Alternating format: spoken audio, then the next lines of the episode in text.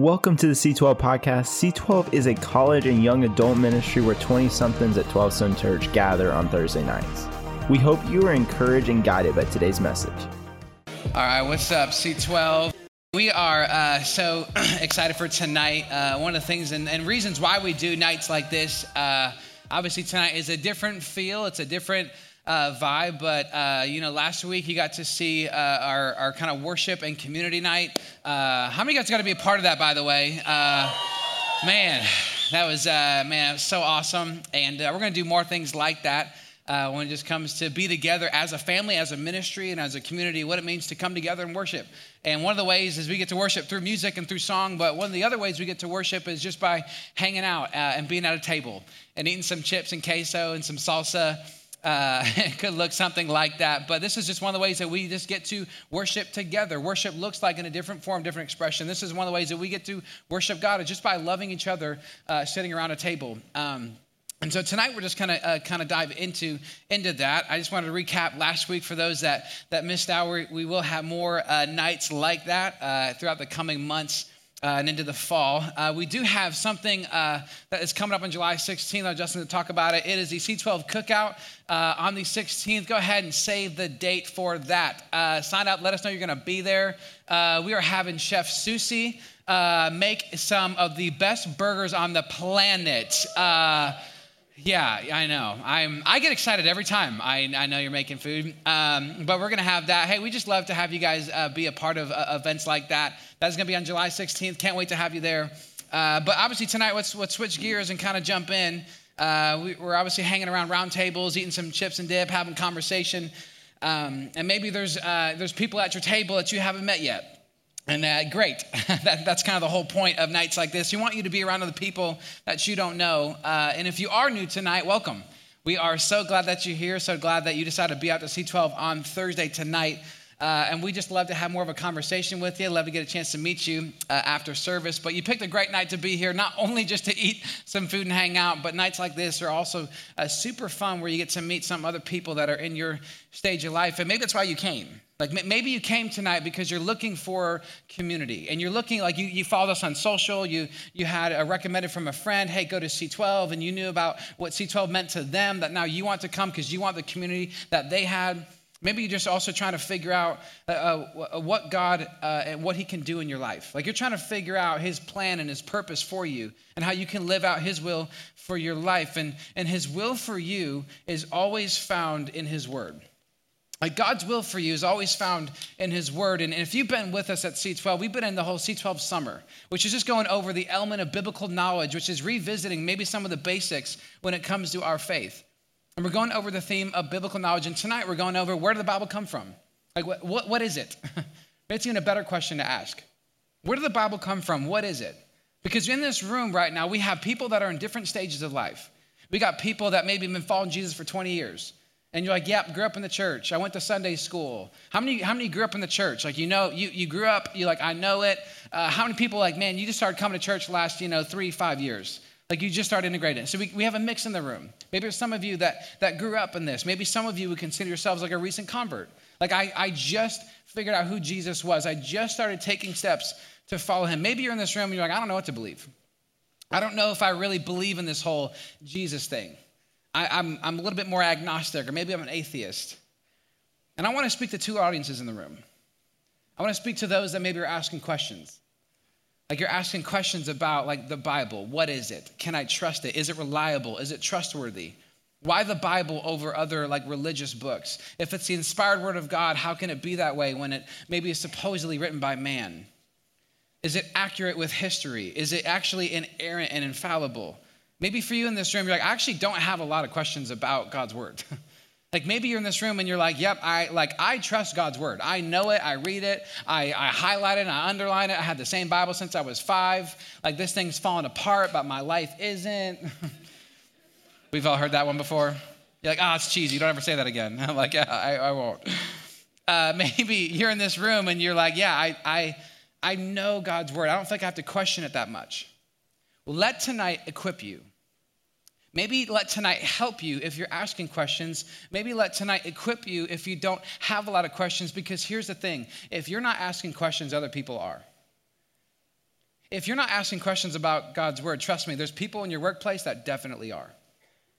There's people that go to your school that are definitely asking questions about God's word. And who are they going to ask? You. They're always going to come to you asking, Well, do you really believe in the personhood of Jesus? Do you really believe that God is who he says that he is? Do you really believe in the truth of God's word? And we, as followers of Jesus, as the church, we have to be ready to be able to answer people when they ask questions about our faith. Look at what it says in 1 Peter.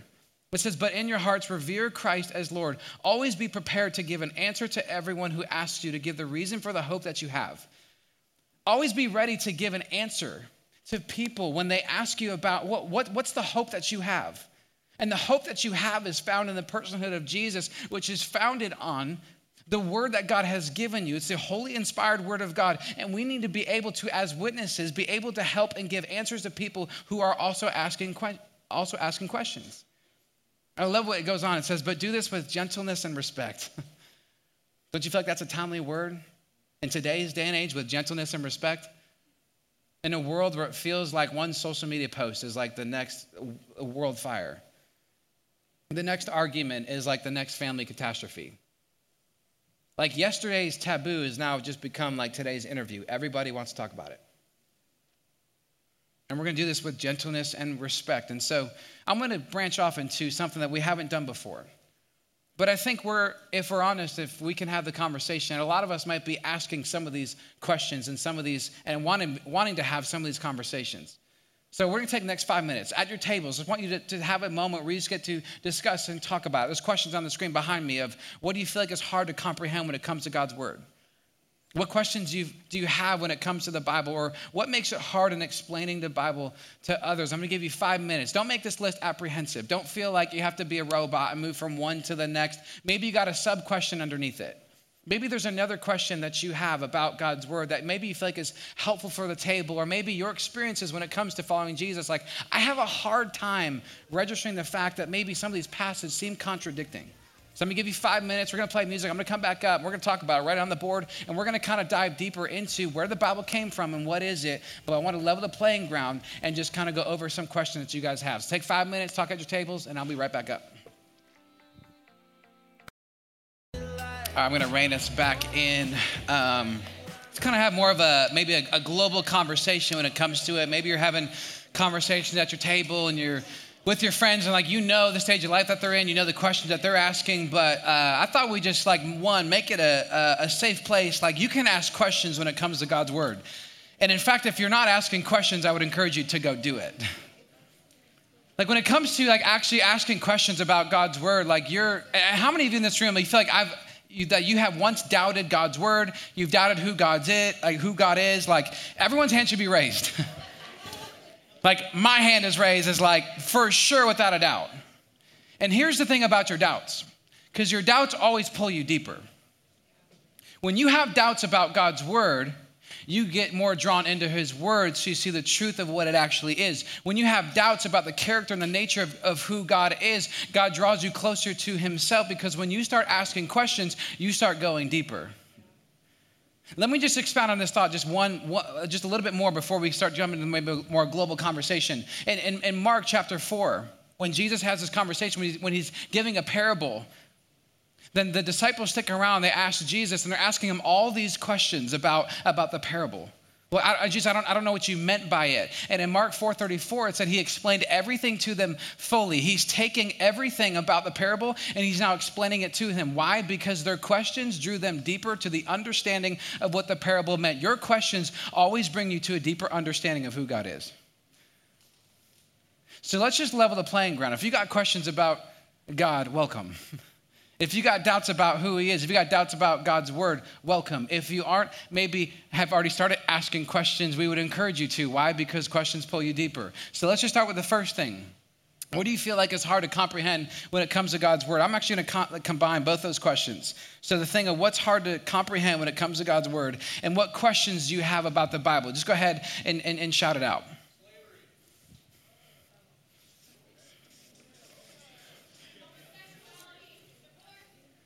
Divorce, okay?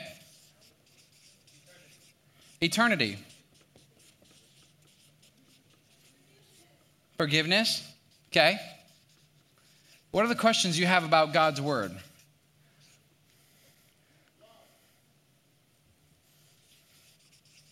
What do you feel like, again, maybe another way of asking the question, what do you think it's hard to comprehend?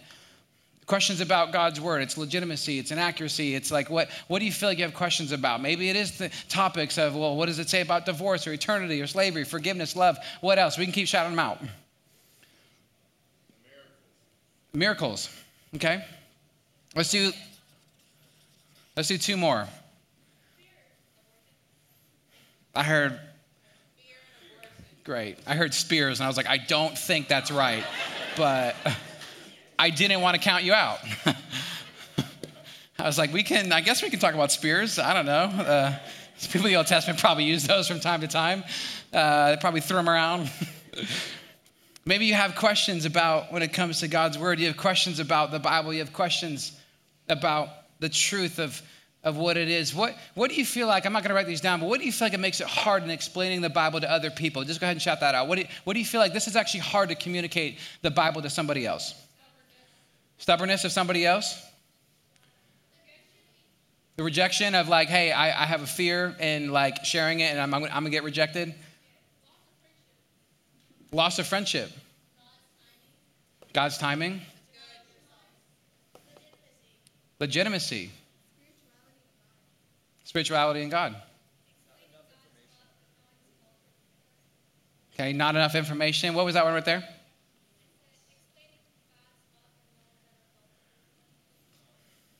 Explaining God's love when no one's ever felt it before. Ooh.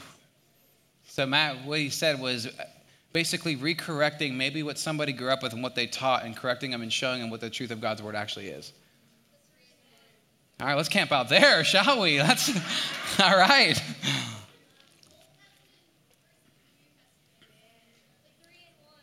Old Testament versus New Testament. Okay. What else? Let's do two more. Right there, yep. All the laws of the Old Testament, do they still apply today? Yep.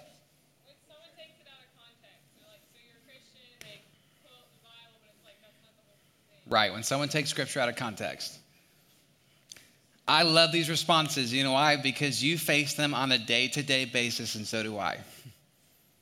You get these questions from people in the workplace all the time. You get questions about the legitimacy of God's word. You get questions about, well, does the Old Testament still apply today?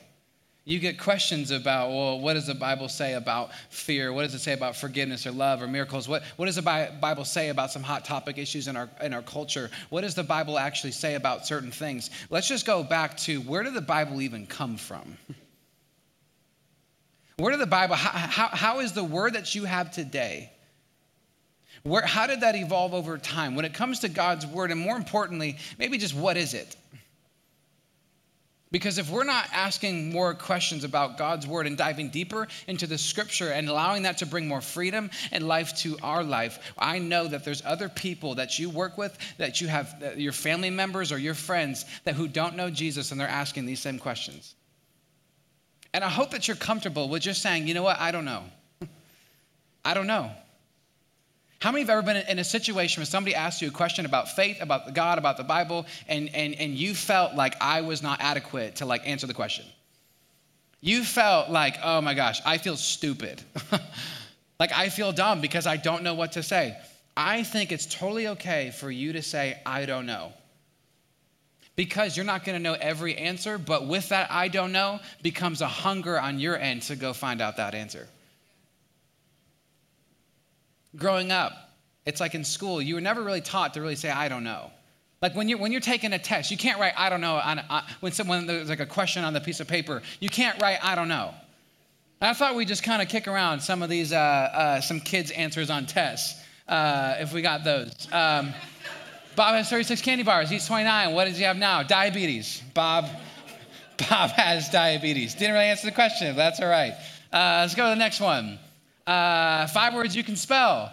Five words you can spell. That's the smartest kid right there. So many teachers like, I, I hate that kid. I, I, don't want that kid in my classroom. Uh, let's go to the next one. The next one. What ended in 1896? 1895. You're not wrong. Like, he's not, He's not wrong. What do you do as a teacher? You, you got to let him pass. Like, you can't, like, he's not wrong. Uh, let's go to the last one. I think this is the, this is the uh, final one. Uh, what do you do, I think, is the best solution for overpopulation? the Hunger Games. All right. We have a emerging generation of kids growing up in our world. Uh, can't wait. Uh, maybe you got like just some funny answers like that. Maybe if you're a teacher in the room, like you know, there's always that one kid growing up. When you're taking tests in school, you don't feel like you're you're adequate just to say I don't know. Like when there's a question on a test, you always have to have an answer. Maybe it's something funny, maybe it's something dumb, maybe it's something, but on a test, if you don't answer it, you get deducted. And in our world, we're not even almost trained or almost even thought to think like I could say, I don't know. I don't know. I hope it even becomes more the norm. That you feel comfortable saying, when people ask you questions about God's word, who He is, that you would say, I don't know, if you actually don't know the answer, and that actually pull you deeper. So before we kind of jump in and going over where did the Bible come from? What is it? I just want to take a second and pray. I hope tonight's conversation, through discussion and through just reading God's word, that it spikes something in you. That it actually intrigue you to go deeper with knowing God's word and who He is that you'd have a hunger for God's word. So let's pray. So, God, thank you for tonight. God, thank you for community. God, thank you for this ministry. God, thank you for C12 and God, the people in this room. Father, I know that they're here tonight because, God, you designed them to be here. And God, we could look at a Thursday and just say, you know what, it's another Thursday, it's another night.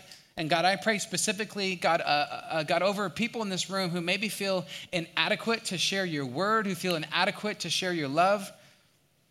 And God, I pray that through tonight, God, they'd have a better understanding of where your Bible, of where the Bible came from, and God, what it is. And God, I pray specifically over this room, God, for anyone who's asking questions. God, any, anyone who's in a hard and difficult season of just figuring out, God, what you have for them and what you want to do in this time in their life. And so, God, we just pray that you would come and meet us. And God, we pray this in your name. Everyone said, Amen. Amen. Let's jump in. So, the Bible, where did it come from? What is it? Well, let's just boil down to it. The Bible is the Word of God. It's His word to you. And so, how you know God's will for your life, it can always be found in His Word. How do you know what it means to be holy? Well, it's found in His Word. How do you know what it means to have a relationship with Jesus? It can be found in His Word. How do you know what His plans and His purposes are for your life? It is found in His Word. The Bible is God's Word to you. It's a universal word that He's given to all human beings on earth, and it's also personal. It's meant for everyone, it's meant for you. But His Word speaks to you. This is what it says about the Bible in Hebrews 4. It says, For the, the word of God is alive and active. It's sharper than any double edged sword. It penetrates even, even the dividing soul and spirit, joints and marrow. It judges the thoughts and attitudes of the heart. So, alive and active, what does that mean? It means that the Bible just isn't like it just it, it isn't words on, on, on a page. It's not a history book. It's not a biography or a nonfiction novel. It's not like a little good beach read by Emily Henry. Like this is not a this is not, this is not just some fun book that you get to read. This, this, this, the Bible is living and active. And God is still speaking today and primarily through His Word. Transformation happens because of the engaging and inspired Word of God. Maybe another way to say it is actually found another passage of Scripture. This, again, this is, this is the final charge to Timothy. It says, it says this But as for you, continue what you have learned and become convinced of because you know those from who you learned it, and how from infancy you have known the Holy Scriptures, which are able to make you wise for salvation through faith in Christ Jesus. All Scripture is God breathed. All Scripture is God breathed and useful for teaching, rebuking, correcting, and training in righteousness, that the servant of God may be thoroughly equipped for every good work. See, the Scripture is God breathed. So when we say it's not just words on a page, Scripture is God breathed. It's not just a combination of a bunch of people's thoughts and a bunch of dudes sitting in a room and feeling like, ah, we should just put this and, and call it a day and make it and wrap it and put a bow on it. It's God's, it's God breathed. It's the inspired word of God. It's as what it says in Hebrews, it's sharper than any double-edged sword. This means that God's word is convicting and it's piercing.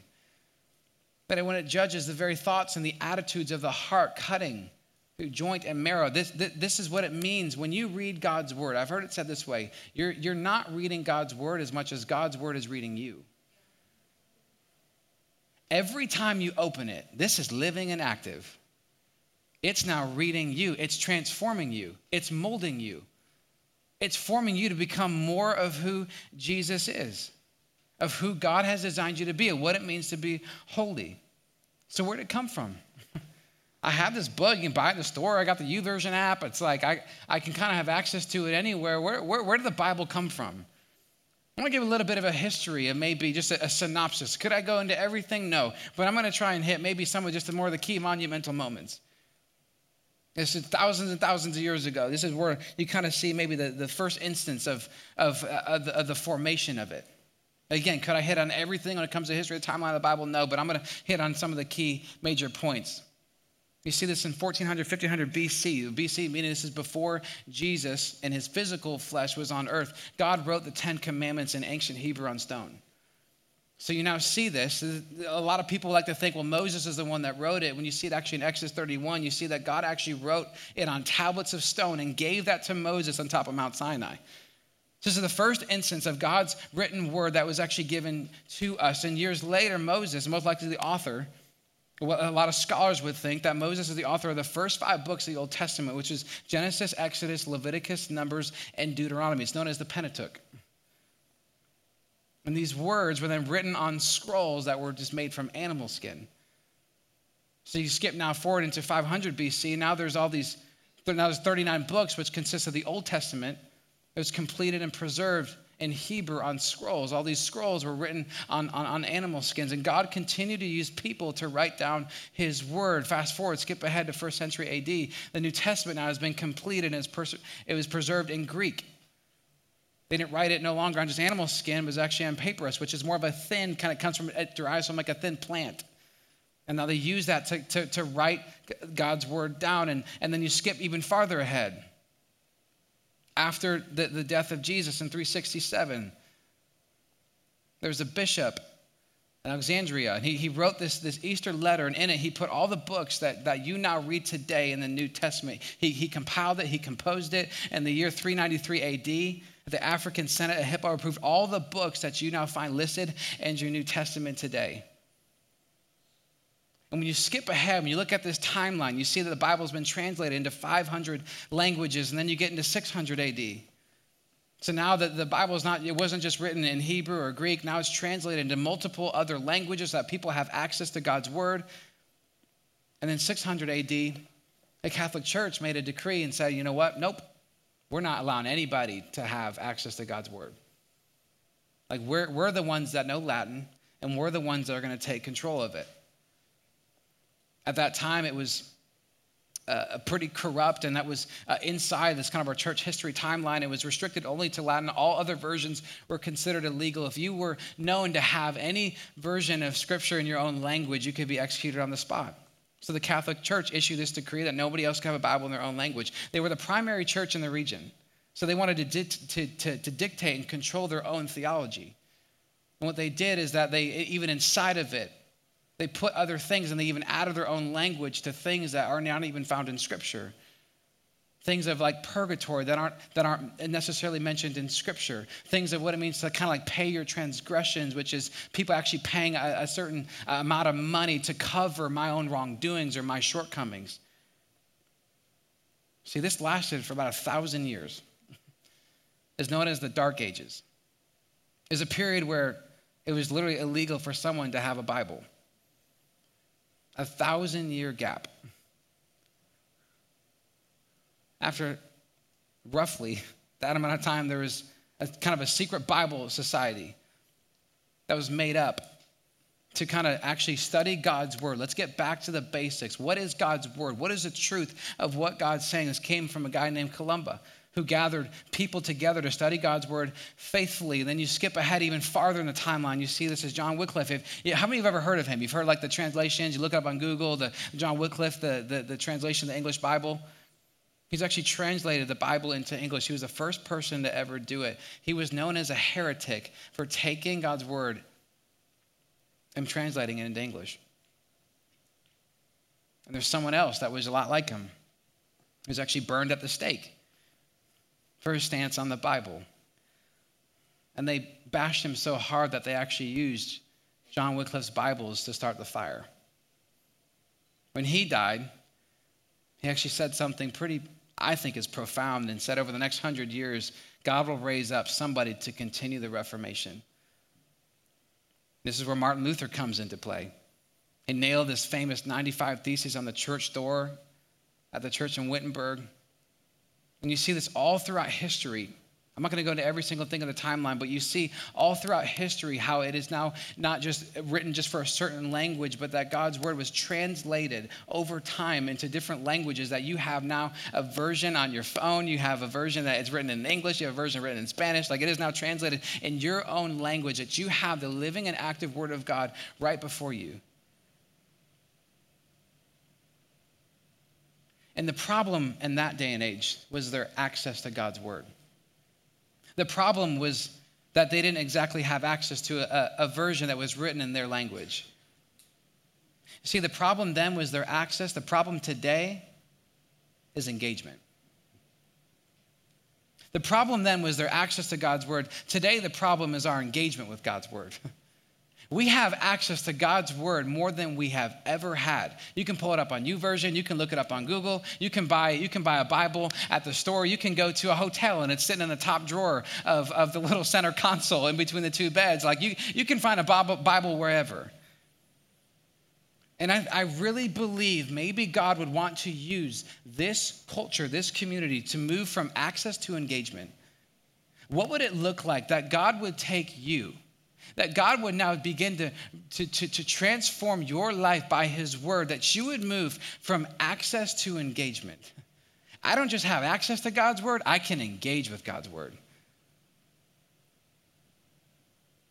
Well, in 1952, there was a man named Steve Sanders.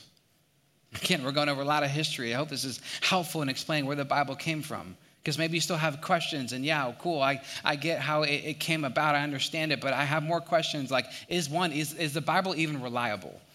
Like can i even trust the bible? In 1952 there was a historian named steve sanders who came up with three specific tests to evaluate the authenticity of historical writings which are the internal test the external test and the bibliographic test. The internal test. Well how do i know it's true how do I know they're not made up stories? How do I know that what the Bible actually means is what it says? How do I know that it's actually legitimate? How many of you have ever heard a story and you're like, I don't know if I, if I believe that? Like someone told you a story and it was like some crazy story and you're like, bro, you're lying. Like there's no, there's no way that, there's no way that happened. like I, I'm not convinced. Uh, uh, how many of you guys know, know Johnny Otley uh, at C12? Yeah, love Johnny. I wish Johnny was here. I'm gonna, I'm gonna share this story. Um, uh, Johnny, if you don't know, uh, he actually tried to hike the whole Appalachian Trail. And uh, Johnny told me uh, he's on this on this Appalachian Trail. Uh, he came across uh, there was another man who got attacked by a by a bear. And on this trail, there was this man who got attacked by a bear. Well, Johnny's just hiking the Appalachian Trail by himself. He's walking along, and all of a sudden, the news channel just shows up out of nowhere. And he starts telling me this whole story about how the news channel interviewed him on, on uh, what it looks like to prevent bear attacks. And Johnny's like, well, you know, I just, you know, put up a food rack. And, and Johnny's unpacking stories. I don't even know what a food rack is. I'm just, you know, I'm just saying stuff. And they're quoting me. And, and I'm listening to Johnny tell this story. And He's telling me all these stories about how he's traveling the world and he hiked the Appalachian Trail. And I'm like, bro, no way. Like, there's, there's no way. And then he pulls up the video. He pulls up the video of an interview that he had with Fox 5 Atlanta along the trail. And I'm like, it's real. It happened. Like that's you in the flesh. Like that, that is Johnny right there. I was, I was blown, I was blown away. We've all heard stories at first. You're like, there's no way, bro. Like, there's no way that's. There's no way that happened. You hear like some people's life experiences and circumstances. You're like, there's no way. There's literally no way.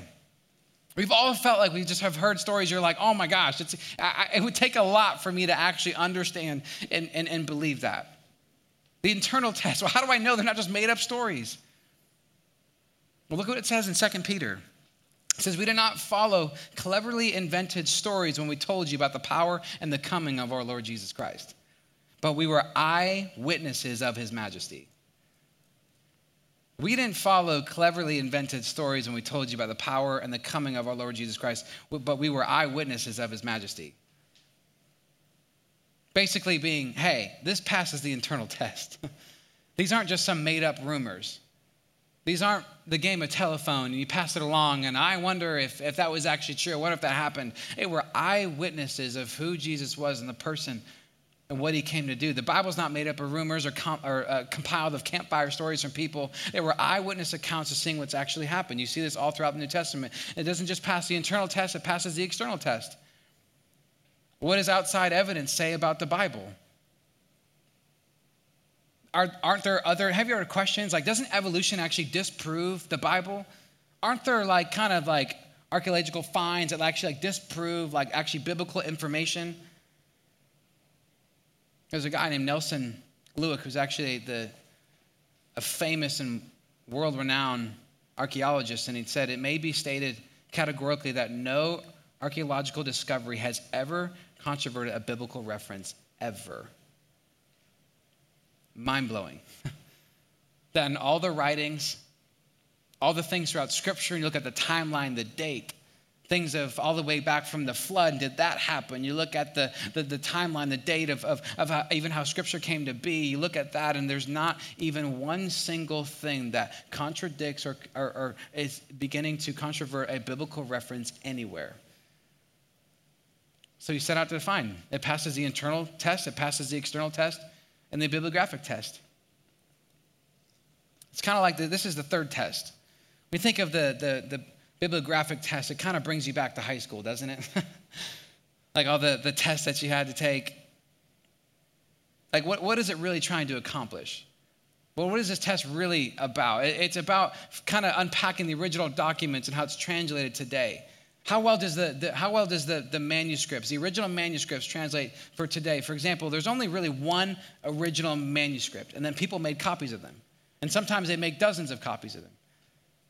And when there was ever one error, they would take the whole thing, they'd scrap it, and they'd throw it, and they'd start all over again.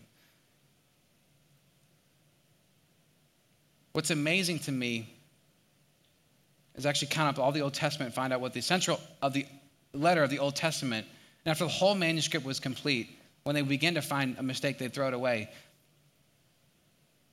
But when you start thinking about the copies of the Bible, in the Old Testament, there's very few copies because either way, they'd wear out or they'd be ceremonially burned or buried. And they'd be destroyed if there's any imperfections found. They were all about perfectly translating it word for word on paper. Now you got to wrestle the question well, how accurate are biblical copies? Let's compare the Bible to some other historical writings. How many history people do we have in the room? Like, how many of you like, oh my gosh, I love history? Uh, the five, the few, the proud, the historians.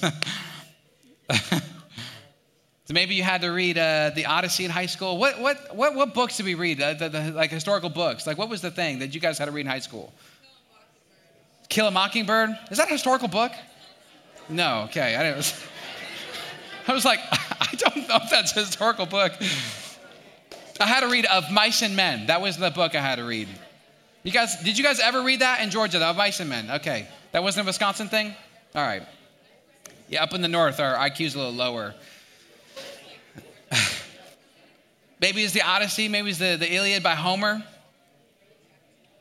There are, that is one of the most like kind of famous, renowned historical pieces of writing. There's only 643 copies of the Iliad. There are, of the New Testament, catch this, 24,000 copies.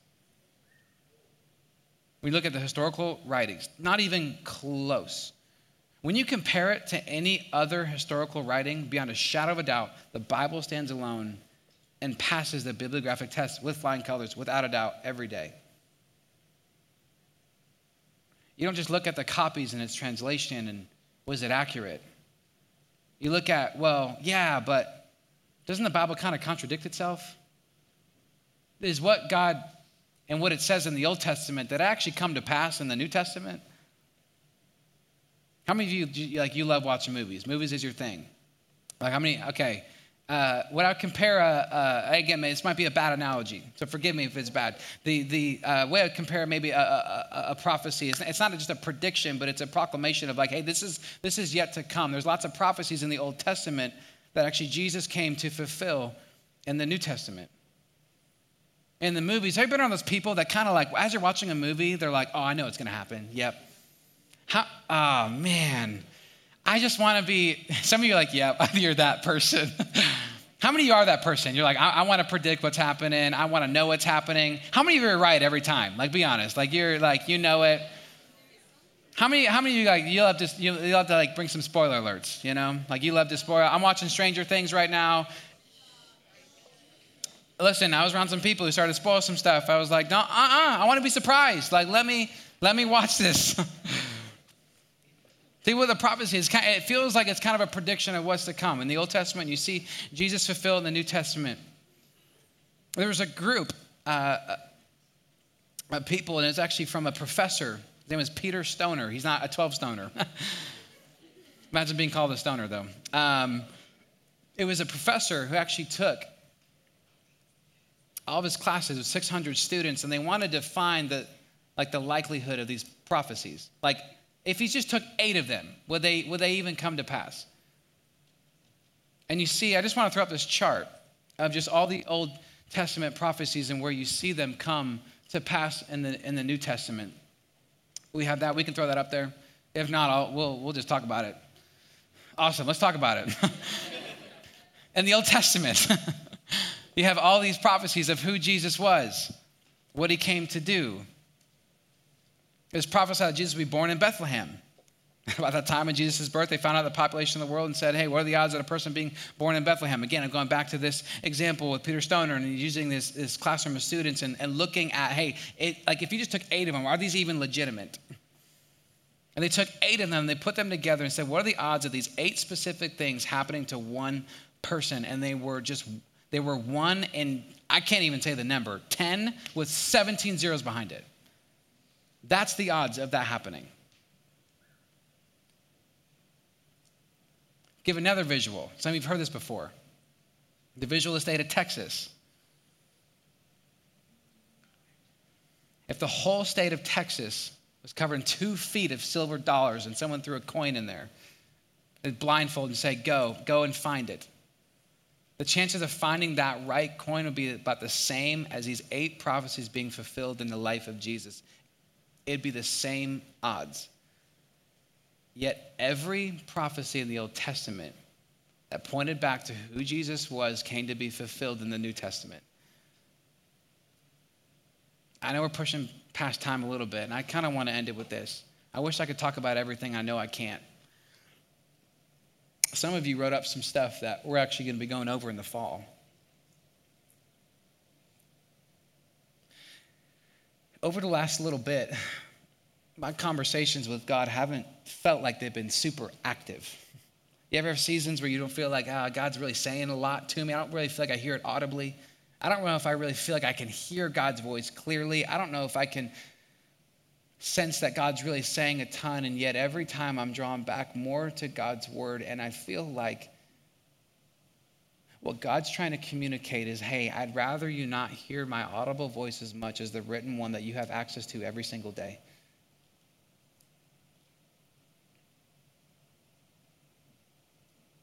And maybe for you tonight that you'd be drawn back into God's word, that you'd have a deeper hunger for his word and for who he is. That God's word is living and active. It's sharper than any double-edged sword. Any double-edged sword. It is God breathed. It passes every test. All the prophecies came to pass. The Bible is inerrant. It's infallible. It's 100% accurate. It's trustworthy. That God's word is living and active. It has the same power as it did 100 years ago that it has today. And God wants to use that to begin to transform your life, that you begin to live out what God's word has and says for you. Of what God's maybe what, what his will is for your life. You can find it through find it through the word. Of where maybe God's word is right now convicting you. Of where he's maybe calling you to, to, to love your family well. Maybe where he's calling you to step in obedience. This is the truth of who God is, is found in His Word. And I just want to pray, and Justin's going to kind of come up at the end of the night. He's going to wrap us out. But I just want to pray to close this out and pray that you would have a deeper sense and hunger of God's Word. That you would grow in an intimacy with God, that you'd fall more in love with His Scripture And so let's pray. So God, thank you for God, thank you for tonight. God, thank you for God, one, moving in this ministry and thinking, God, of, of even last week and God, how you're moving, God, in powerful ways. And so, Father, I just pray, God, even in this moment, God, that there, God, would your word go forth? And God, I just pray that you would begin to, uh, God, speak to people. God, I pray that you would, God, just call them deeper into an understanding of who you are. And God, we couldn't hit at everything tonight and every question and every doubt, every historical piece and every find that points back to you, that shows the legitimacy of your word. But God, we know that we can trust it. And God, I pray, God, a covering, God, over this community. God, that they would grow. Father, what it means to love your word more than anything. That your word is a lamp unto our feet, it guides our path, it guides our steps. And so, God, we just pray this in your name. And everybody said, Amen. Amen. Amen. Amen. Justin, why wrap us up, bro? Amen. Can we give it up for Alex? Come on. That's my pastor right there. Well, hey, you guys, tonight's been a blast. By no means is it over at all. We would love, after I share these two things, to invite you to keep hanging out. I see still like half of the salsa still uneaten. If you don't walk out of here with a salsa stain on your shirt like I'm doing, did you even eat the salsa? Uh, so keep hanging out, keep eating. Hey, I want to talk to you about two things real quick. Number one, you guys are hanging out in small groups right now. I don't know if you knew it. This is a small group of people. We have small groups that we talk about almost every week. I can't encourage you enough if you enjoyed the conversation tonight, if it kind of gave you insight into what having a smaller community of believers, of, of people who are running after the same things as you, if this gave you insight into what small groups could do, how God could transform your life through a smaller community, come talk to me. We would love to help you sign up. We, you can see kind of what to text and how to text it. Uh, you guys got to sign up. It's so good. Where we have the rest of the summer left. Even if you're going off to college, it finishes in August, so there's kind of no excuse. Okay, that's the first thing. The second thing, I want to talk to you guys about C12, uh, C12 Connect and our C12 Cookout. I lied, there's three. C12 Cookout is coming up next Saturday, so July 16th. It is already the 7th. Isn't that crazy? So July 16th, you'll see at 5 p.m. this address. We're gonna flash it so that you can't come. Uh, you can't write it down. We don't have enough time. No, I'm just joking. Look, there's a QR code. Sign it. Not only are we gonna be cooking out. I don't know if you heard uh, Alex talking about trip cooking earlier. Matt is gonna be our sous chef. Uh, we've got the two best chefs in the southeast. I'll fight anybody on that one. Uh, hey, we're gonna have food and burgers, yes, but we're also gonna have a ki- uh, kickball tournament. It's gonna be a crazy time. So hey, if you want to be in the kickball tournament, you gotta register ahead of time. If you want to come and watch the kickball tournament, you should still come and register so we know how much food to make. Thank you for listening to the C12 podcast today. To stay connected with C12, make sure to follow us on Instagram at C12Stone. One of the best ways to get connected with others and grow in your relationship with God is jumping into a small group. To sign up for small groups, go to 12stone.com slash small groups and search college. We hope to see you next week.